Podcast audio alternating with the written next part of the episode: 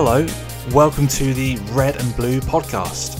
I'm your host, Aaron, and I'm a member of the UK Conservative Party. Joining me is my friend and co host from the other side of the political aisle, Josh, who is a member of the UK Labour Party.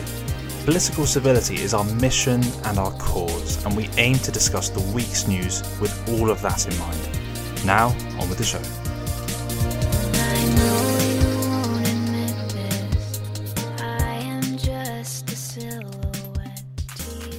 Prime Minister Boris Johnson announced this Monday, on the 22nd of February, the plan for easing the lockdown with all restrictions lifted on the 21st of June this year. So, Josh, what did you make of the easing of the lockdown? Yeah, so personally, um, whilst it's always, you know, a little bit disappointing that you know we're going through what we're going through, although it's totally understandable. Um, I genuinely kind of largely agree with the timelines that were laid out um, and the high level plans of how we move through each stage. Um, you know, I'm a realist. I would love stuff to be open sooner, but I totally get it. Like this is head versus heart stuff, I, and I think we're on the kind of the right approach. Um, and it looks like the exit strategy uh, for me currently is the right one.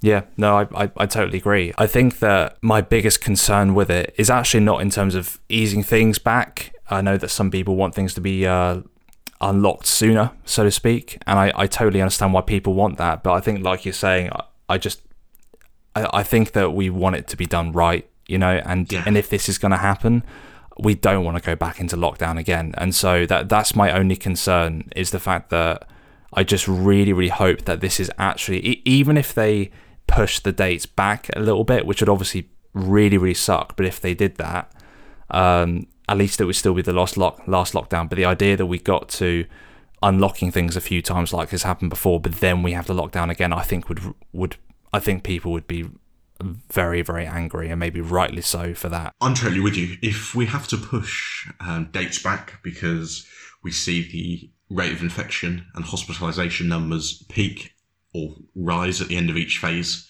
then so be it. But we just need to be clear. Uh, and one thing I've kind of bashed the government on is, pro- you know, for last year has been some of the messaging. Um, I personally always thought it was kind of obvious that every time we had a lockdown before, that we would eventually have another lockdown and a further subsequent lockdown, just because the virus wasn't going anywhere. Mm.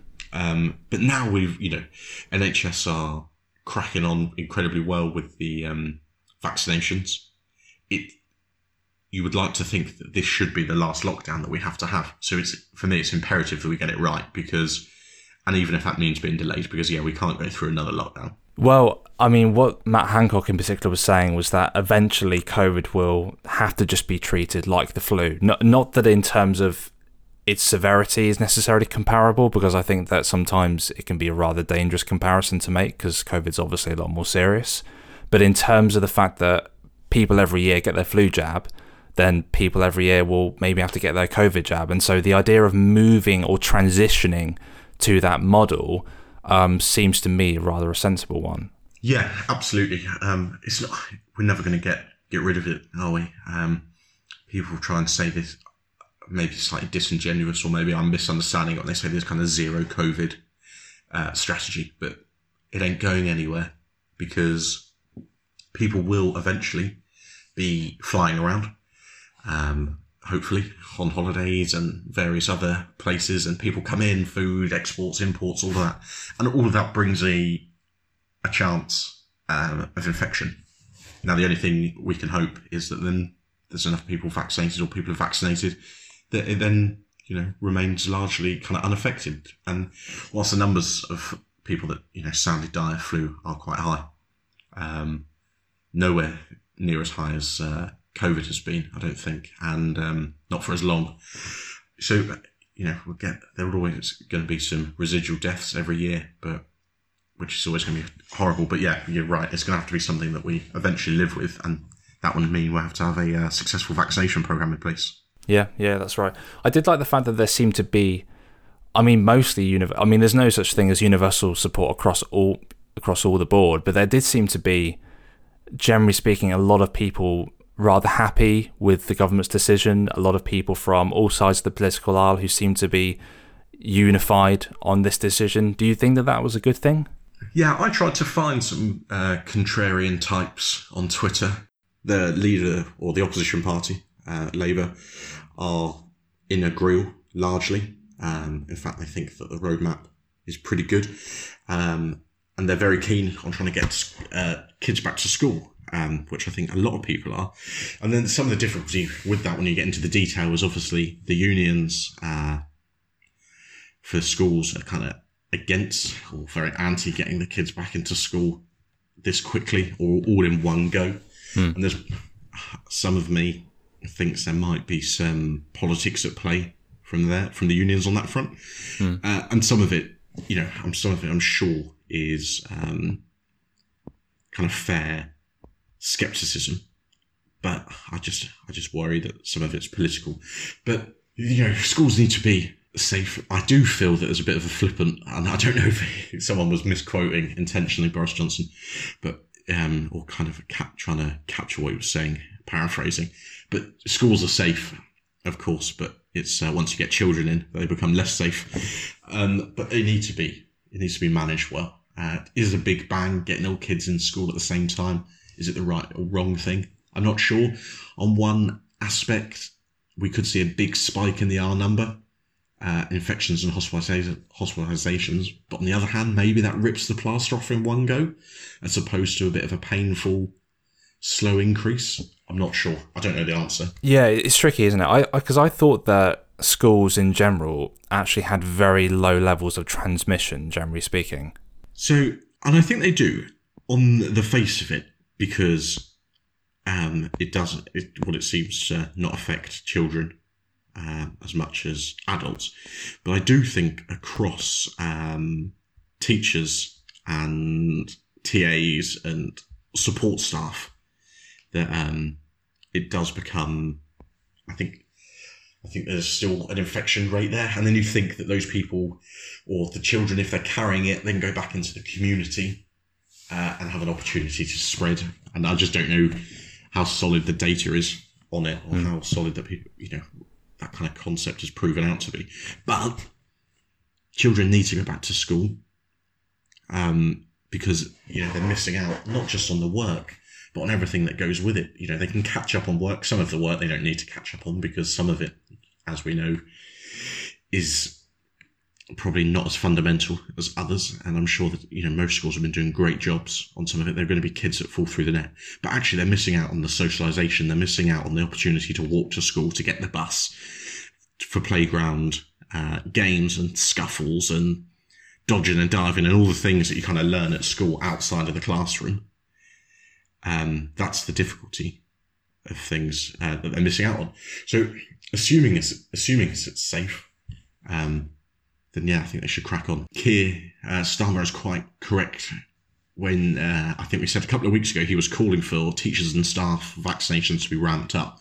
And I think at the time we said it didn't make sense to push them up the queue because schools weren't opening. But actually, I think now schools are opening. It does make sense to get the teachers up the queue, considering that we've uh, done the top four or five categories.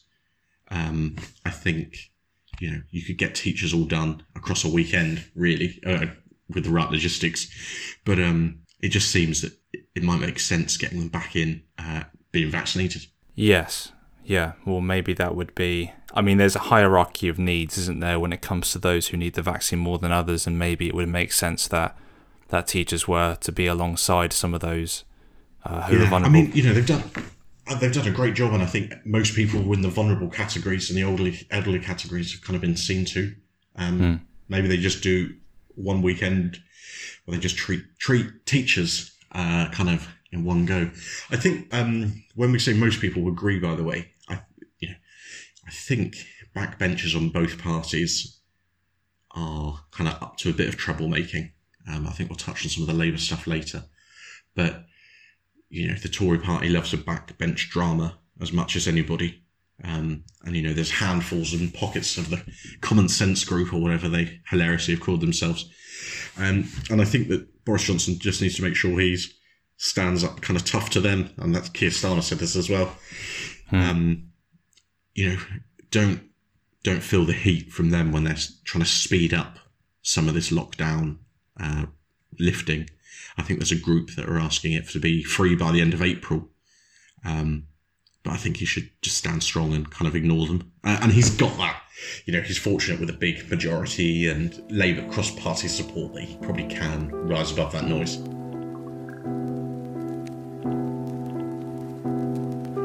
Do you like political civility? It's something that's been on my mind for years. Seeing America at breaking point with Donald Trump as president, the Brexit debate which divided the UK for many years and in some ways still going on now. It seems like there is so much noise out there, and we can be under the illusion that the nastiness spouted by others on Twitter has to be the norm in political discourse. One of the ways you can really help Josh and myself out is to subscribe to our podcast and leave a rating and review wherever you choose to listen. This will really help more people discover the show. We aim, as you know, to bring political civility back to people who want to discuss even the most contentious issues without forgetting about the humanity in the people that they speak to. Thanks for your support. And now, back to the show.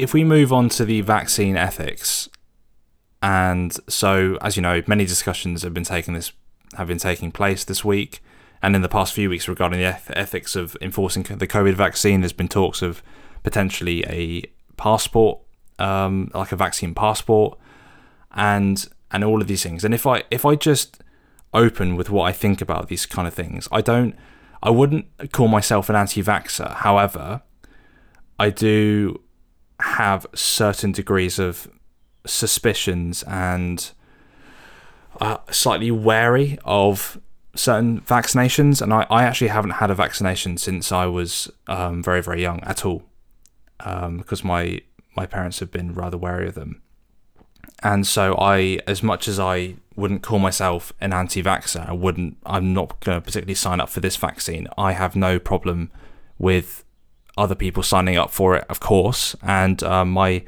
Uh, my dad's a chiropractor, and even though he doesn't take vaccines himself, he regularly uh, tells his patients to get vaccines for various things, including COVID. So it's one of those things where I feel very concerned about this becoming a rather sort of authoritarian measure, forcing people to get the vaccine uh, within their own country. I do think it's different when people are flying into other countries, though. I do think I do understand why things need to be a bit more enforced there. But what are your um, thoughts around this whole thing? just on the country stuff first, I think I think some of this kind of ex- exists with a few um, diseases, illnesses, ailments around the world where you you might not be able to be into a certain country because of. Uh, I think yellow fever might have been one. You had to have a jab for that or something. So the concept itself isn't entirely new, um, and I think when you're traveling to various countries, it seems quite you know, for example, when people go to Thailand, um, I, the culture is that you get your jabs before you go. Same if you go to various places in Africa. It yeah. just seems it just seems that you do it. Mm-hmm. Um, and I, I've not, and I'm sure people exist, but I've not met people that have done those holidays, for example, uh, that haven't had the vaccines. Now I don't know if that's because it's a requirement or if it's just you know the idea of getting yellow fever uh, dengue fever or any other kind of fever doesn't really sound much fun. So people probably just do it. I don't know. But so as a concept for traveling abroad, I kind of get it. Mm-hmm. Um, and I think it's one way that we have to try and get control globally of the virus because there's no point having Britain, for example, or any other country, um, as COVID free as possible, incredibly low numbers, but then anyone coming into the country, bringing it in, infecting or or whatever, that that seems j- just uh, a common sense approach, I guess, globally. Yes. Um, and Blair was saying this week about um, getting the G7 to work together to introduce something uh, along this lines, but essentially he was driving it, just making sure that countries are aligned with whatever they're going they're whatever they're going to do. Because the worst thing is if countries all take a different stance Um, that just seems like it will cause chaos and confusion, which means I think this thing would be with us for longer. Yeah. So, all that waffle aside, do I think an international COVID passport? Um, I'm, I feel, and I could easily be dissuade on this, but I kind of feel that I'm in the camp of it being okay.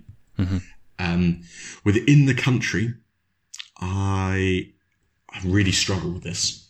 Now, I think there is going to be a review. I think Boris Johnson's called for a, a review on this to see um, kind of ideas. And like, you know, where shock, I'm not a big fan of the current government, but there doesn't tend to be too much scrutiny on some of the some of the reviews and policy ideas that they kind of have. So I don't know if this goes through a select committee.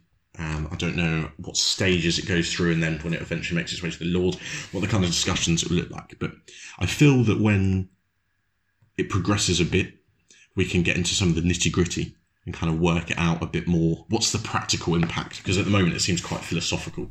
Um, the, the good news is that um, I've seen Anneliese Dodds and Ed Miliband um, both come out and said they welcome the review and they think it might be necessary. So there's going to be cross-party support for at least looking at the the details and what this plan might be. Yeah. And then, but where I then become, where I get difficult with is, yeah, I don't know what the percentage is, but to, you need a certain amount of people vaccinated hmm for it to be worthwhile, for it to work. Now, France, I think, and please correct me if I'm wrong, or any listener correct me wrong if I'm wrong, but I think France is mandatory on vaccinations, or certain vaccinations, for you to be able to go to school, uh, mainstream school, and various things like that. And I think that they might make the COVID uh, vaccine mandatory, possibly. Um, but I don't know what that does. You know, I don't feel I'm not I'm not comfortable with making it mandatory. But then I kind of feel that if you're not going to have it, and it's not for a leg- inverted commas a legitimate medical reason, i.e., you're allergic or whatever the case may be, um, I, I you get into the philosophical bit of well, should you have as much freedom as somebody else. So if we were to open football stadiums, we're only going I think the end of the part of the roadmap, last day of the season, it's going to be 10,000 people or 10% of the ground, whatever's smaller, something like that will be allowed back. Now, how do they get to 100%? How do we get into a position where Old Trafford, where I go, Man United's ground, has 70, on a normal match day, 75,000 people or so? How do we get to that position if you're getting huge groups of people there that aren't vaccinated? But then I totally get what your point will probably be is how can we impinge on your civil liberties and say you can't come watch Man United because you're refusing to have a vaccine? Um, it becomes really difficult, isn't it? It is, yeah, it is tricky. It's um, I feel like it's one of those conversations where there isn't a perfect answer either way because Yeah. on one hand, if you're a scientist and you know you've developed the vaccine, you have 100% faith in it. Your perspective is very much going to be like, well, why would people on Earth be skeptical when when the science is there? And then there are some people who let, let, let, me just say that there are some anti-vaxxers out there, like a, out, like in, in any group, are a bunch of nutters who believe Yeah. that you know in all the conspiracies that vaccinations are there because the government is trying to control people, and obviously the whole small government and being wary of government is very much a right wing thing, and I'm, and I am in that camp, but I'm certainly not in the camp of those conspiracy theories because I think that they're nonsense and there's no evidence for them whatsoever. However, da- they, are dangerous as well, aren't they? well, yeah, well, I, I guess the, the the culture of them is is dangerous, like the Flat Earth Society or, or whatever. It, Yeah. It's just Yeah, it's it's just um, big parties based on severe misinformation. Um, but then it's very like we've discussed before. It's very hard to go down that road because people would say that um, certain religions are like that and whatever. And then if you start stopping people from believing things that you believe are untrue, then then you've just gone down a, a you know a, a very Yeah. difficult road. It's it's hard. It's it's difficult. Again, it's just one of those things that. So I, I won't personally be getting myself. I personally. So when I looked into the vaccine, I was slightly unsure of the testing period and how much they tested the symptoms of it, and and so I don't. I, I I'm sure it's fine. That's what I, that's what I would say about it. I'm sure it's probably fine, and I'm planning to go abroad this year if I can, if I can, and if I have to get the vaccine to go abroad, then I'll get it. Uh, but if it if I'm at home, I would probably just prefer not to. And maybe there's a degree of that that is hypocritical and slightly um, to do with cognitive dissonance. But uh, I just yeah, it's it's a really tricky one. Do you mind if I ask you about then? So where that wariness comes from? So I know obviously you've mentioned uh, alluded to your parents. So yeah, but where's where's that where's it based in, or what's the kind of what's some of the the reasoning to it? And if you don't mind, kind of saying what kind of jabs. So I assume you didn't have your. Did you have your ones that you get in year eleven? Your BGCs or whatever they're called, and all those ones. No, I didn't have any of those. Uh, yeah, I mean, I was. I think I was the only one in that class. But so, I mean, my father would have more information about this than I do. But there was a particular vaccination that I got when I was four and my father got it as well. We both got it at the same time, and we both developed asthmatic symptoms as soon as we got it. And I struggled with asthma, I think, for several years after I had that, and my dad struggled with it for longer than that as well. Uh, we're talking straight after the vaccination, and um, um, my dad's a, a, like I say, my dad's a chiropractor, so he's got a lot of medical knowledge anyway, and he's not by any means a conspiracy theorist or an anti-vaxxer himself. Like I've already explained, he advises other people to get it. So, um, but I think that since then he's been very wary about some medical advice. Uh, so it's like I was saying, I don't have a huge amount of info on it. No, but I, I think it's kind of interesting. It is interesting because I think personally, if you know, let's far, I've got no reason to dispel that. But let's say, um, for whatever reason, you and your dad become poorly after you got that kind of last vaccine. Mm-hmm. There's always a risk with vaccine, but then there's always a risk with any medical procedure, isn't there? Yeah. Um, yeah, absolutely. If you're gonna have your append, you know, if you're gonna have your appendix out, there's a, uh, you know, a risk of death will yeah. be on one of the. Uh, the, the waivers that you kind of sign up to, but yeah, I just can't. Um, so if I put that into some maybe some of the allergy side, uh, potentially. I don't know. Um, it's I just find I find it really interesting because I never would not have a vaccine. I think. Um, yeah. Well, you see, you never say never because obviously you know in some dystopian future that we might one day wander into, things could uh, get a bit different. But um, in this kind of modern time that we live in, I find I just feel that we should. And what I don't know enough about really is if of any uh, immunization, if I'm vaccinated, can I still spread it? So my then comeback would be to you if you're not vaccinated, and you could then be spreading it. Um, firstly, I don't know if that's true. I don't know if you know or what the conditions are on it. But secondly, does that not then start to impinge on other people's civil liberties? From a kind of a political point of view. Well, you're right. In some way, it does, and this is this is the tricky thing, and why in some way I'm torn on it. I, will always stand up for people's freedom um, to to do what they want to do. But yes, to some degree, you're you're right. If I, I mean, I guess that, that an argument would be is that by that point, most of the people who are vulnerable have been vaccinated from it already, and so if you mm. have COVID and then you're passing it to other people, those people will likely be fine. Now, I'm not by saying that that suddenly makes the problem go away because of course it doesn't, but I guess that would be I guess that that would be an argument, but not one that would completely satisfy the question, if that makes sense. It makes yeah. I whilst I completely disagree with you, um, I get that some of the kind of standpoints you're kind of coming from, hmm. um, but I suppose part of me just feels there's a bit of a civil duty to it, but then you shouldn't be coerced into it. But of course, absolutely not. Um, but at the same time, I also would rather not catch COVID, so I feel quite happy to uh, go and get jabbed. I guess if you were to stem the argument from that um, point of view, if those who really, really don't want to get COVID by that point have had their vaccination and those who are vulnerable have it, does it matter if there are a bunch of people who don't want to have the vaccination and they kind of spread it to other people who also didn't get it as well? Yeah, I suppose, yeah, I, that's just what I was kind of thinking of. And I think largely that probably feels right. But then there's obviously people that can't get vaccinated, um, who are vulnerable. Um, So those those with allergies, those with, and then you kind of start saying, right, what do you do with those? Do you start saying to her, you can't come to the football game?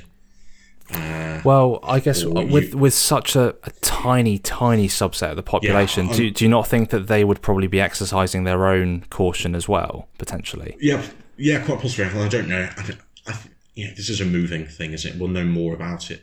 Yeah, because we also don't know how if you have to have it every year, what's the period in which you have it? Because obviously everyone's having two at the moment within I don't know six to twelve weeks, but we might find that during that window you're compromised, but actually during that, so that means you have to be more wary in that window because if they can't in the future, if we can't vaccinate everyone on a constant cycle, I don't know. There's loads of known unknowns, I suppose. Um, Yeah, yeah. I, I think that I think that when just when it comes to the whole anti-vaxxer thing, because like I've already explained, I wouldn't identify as that.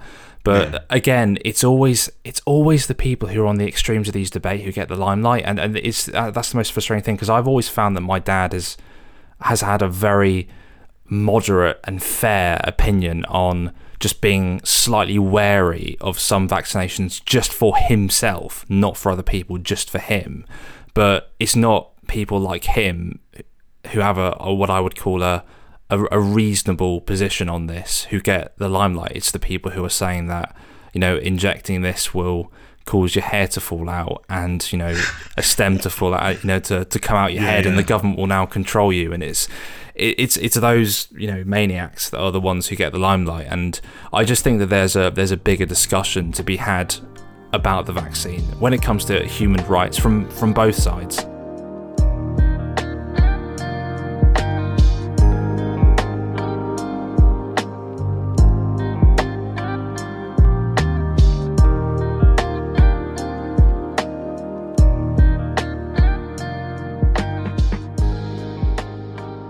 So, what does civility mean?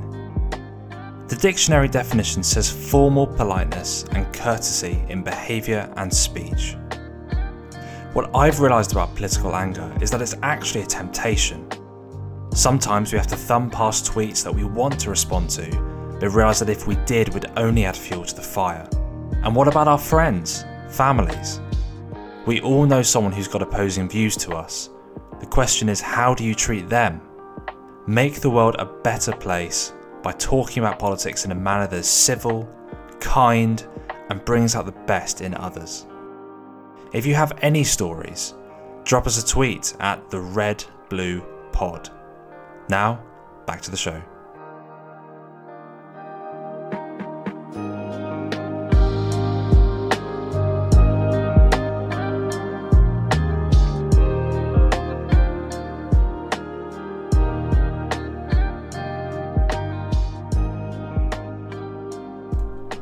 In terms of Keir Starmer, we were talking earlier about the fact that he was agreeing with the government decision for the most part when it comes to releasing the lockdown. But as you've probably been aware, as a member of the Labour Party yourself, he's been getting quite a bit of blowback from some of the unions and some of the people who are probably, you would say, are on the left of the party. What has been your take on his leadership so far and and those criticisms? yeah, so we must be about ten months since uh, Keir Starmer took took the lead. Um, Yep. and- but we have to remember what he inherited, and he inherited an absolute disaster of a party. Hmm.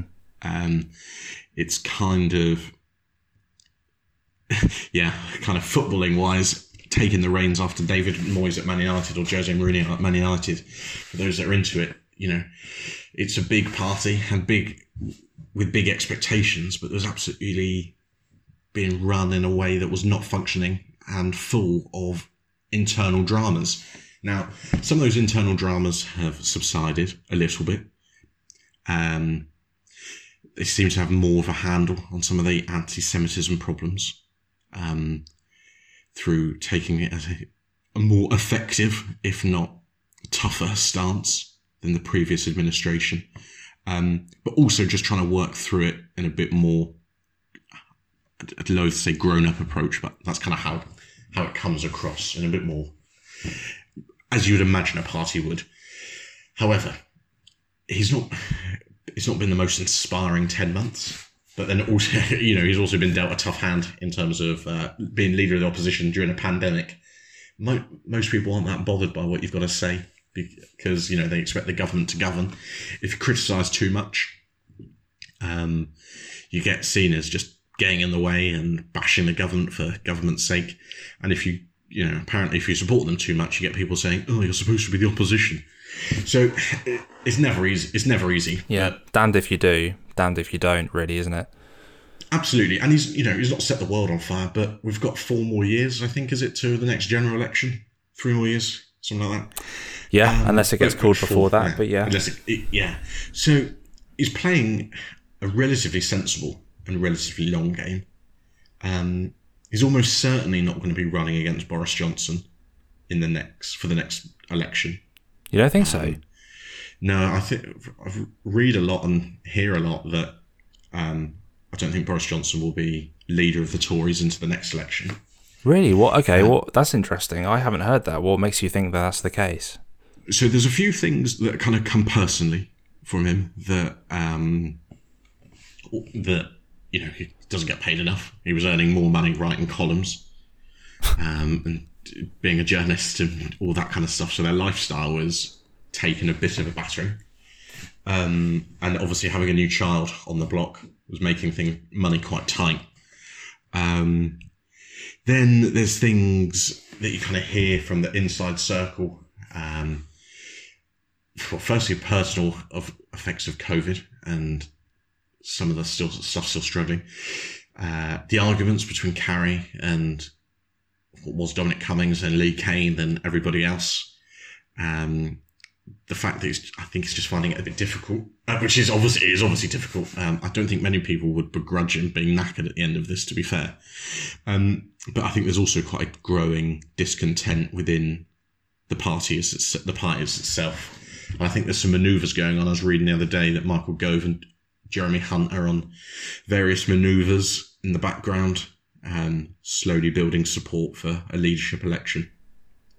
Um, well, I wouldn't. A, I wouldn't want Gove or Hunt to be PM. Firstly, I think. I think I'd put. I'd throw my hat in the ring to either Rishi Sunak. Um, yeah, and it yeah. Pro, it pro, I would imagine Richie uh, Rishi would win. Um, I don't personally think that's a good thing um, because I'm not a big fan of Rishi Sunak.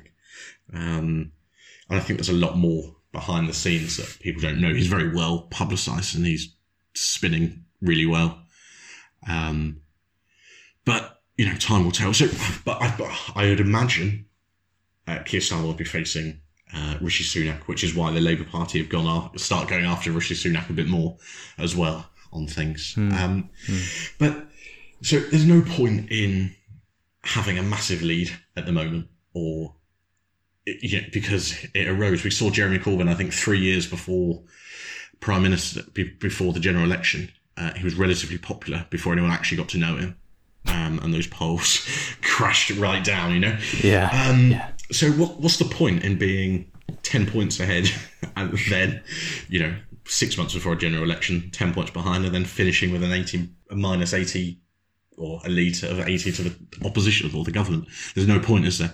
Um, but what Labour can't seem to do, or a certain faction of Labour can't seem to do, they think or act at the very least that it's all about them. Um, and actually, I think this is true, and this is part of Corbyn's kind of whole personality and whole drive and Corbynism. I think that it came with an incredible ego. Now, did he have his heart in the right place that he wanted to help the um, the poor, the needy, the ill?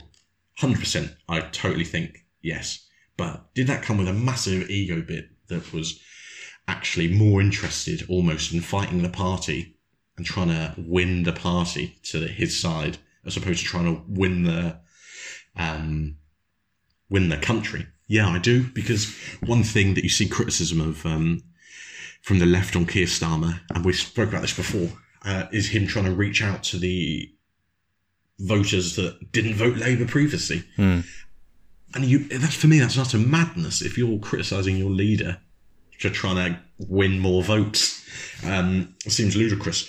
And okay, whilst the Labour Party aren't polling well, Keir Starmer is actually still doing pretty well. His numbers have come down a bit in the last month or two, but his um, his net score is pretty decent. Um, he's far less unpopular than Jeremy Corbyn was. Um, far more popular also. So he's moving in the right direction. It's just a bit slowly, slowly.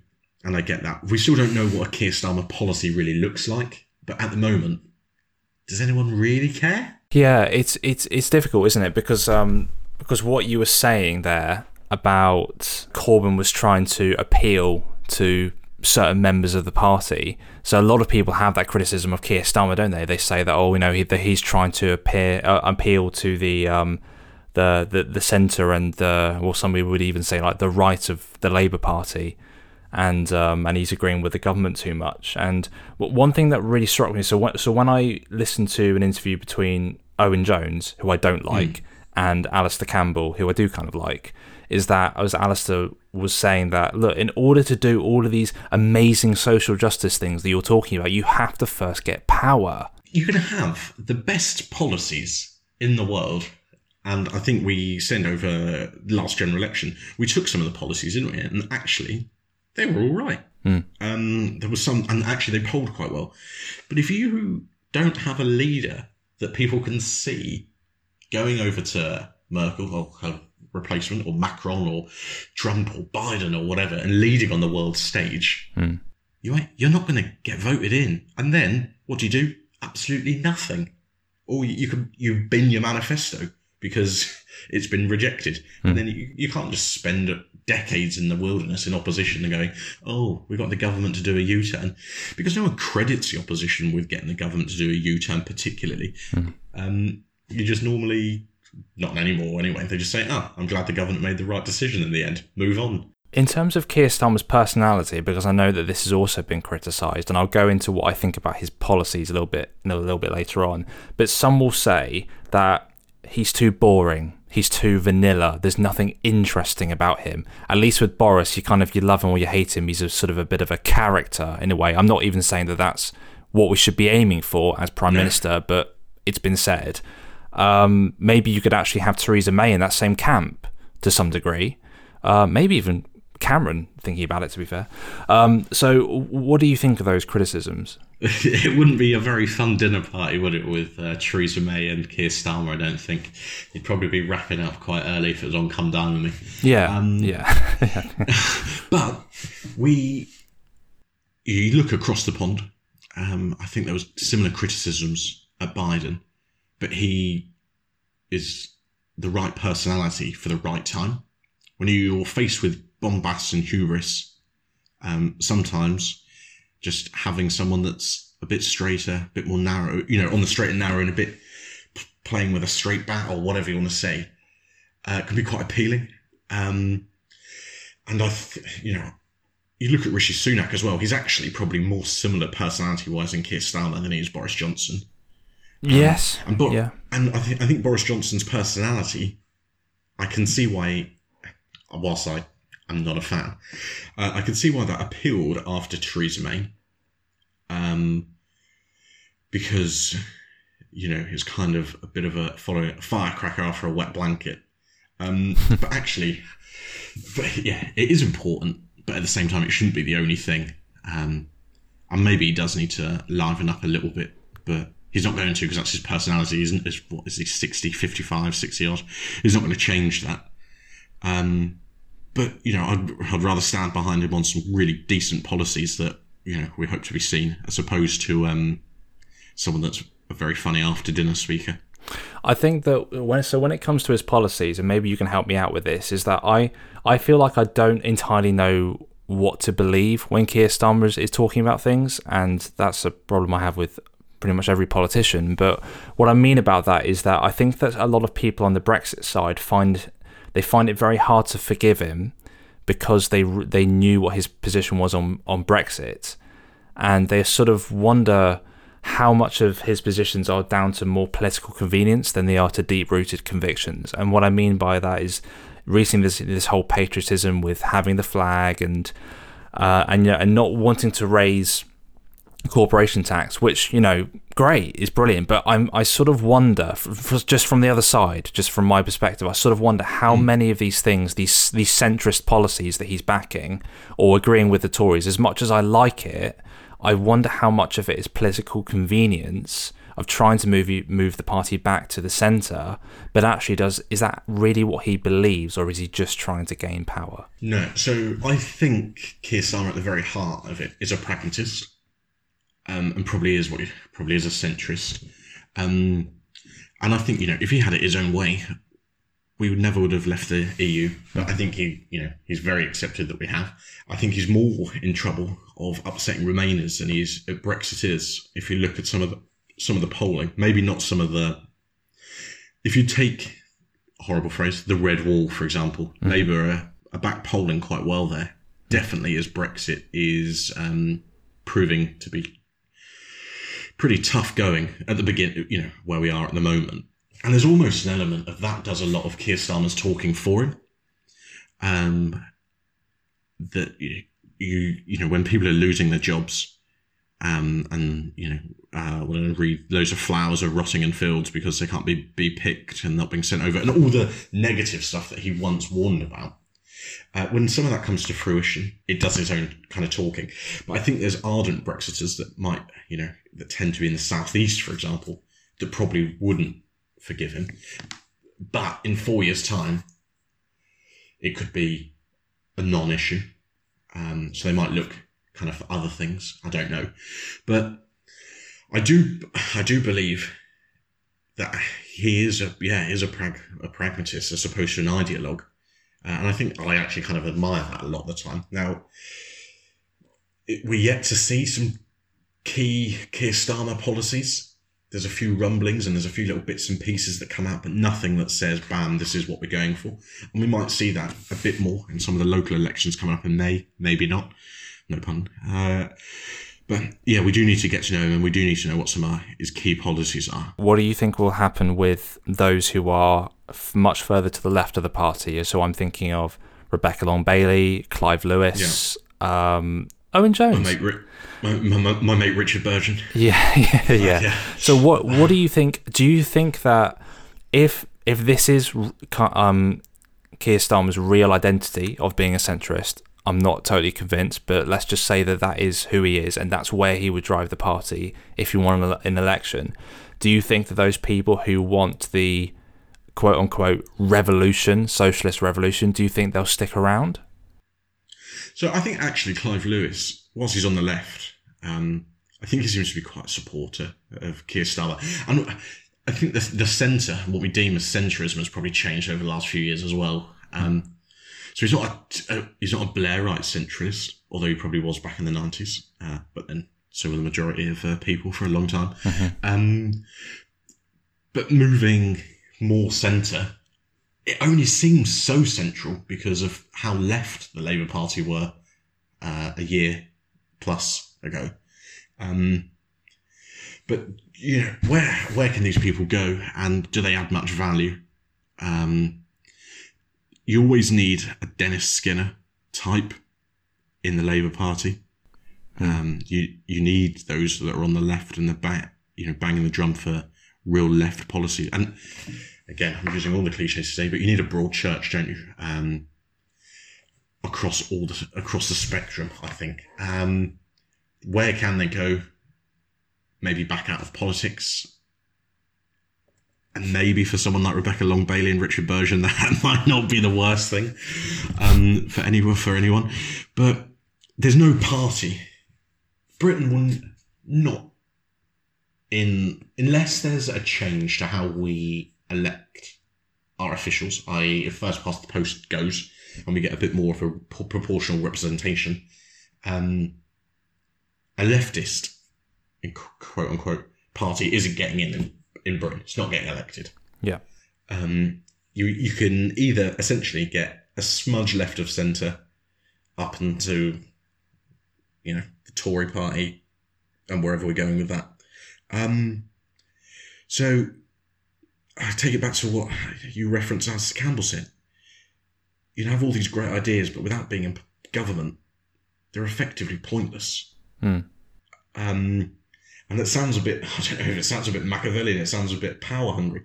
But actually, well, that's the idea, isn't it? You get into politics to affect change that you want to see. Yes. You and you can't do it on the opposition bench that much. You might, you might, you might get five percent, but that, that's, you know, that's got to be incredibly frustrating. Um, the corporation tax thing, for example, is I think is actually really interesting because he's now going against uh, the Tory party, but yet he's getting those on the left who are now saying that he should be supporting them on this one.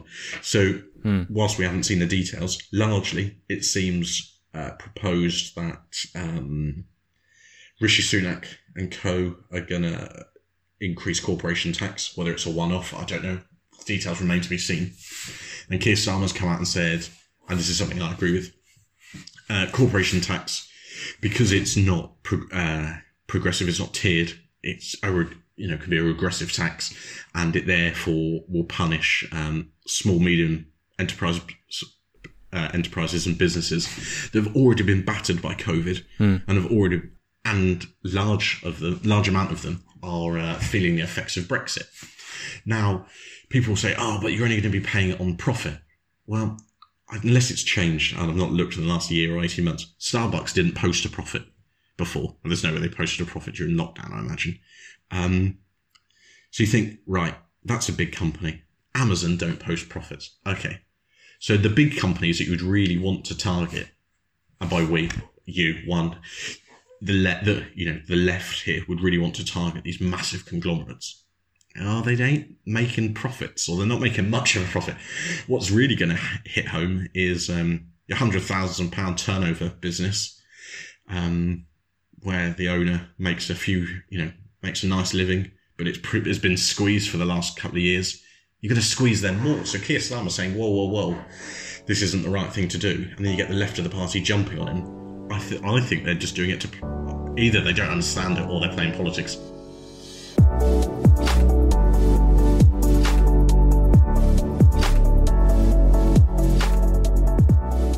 Bring political civility back by joining us every Friday on the Red and Blue podcast.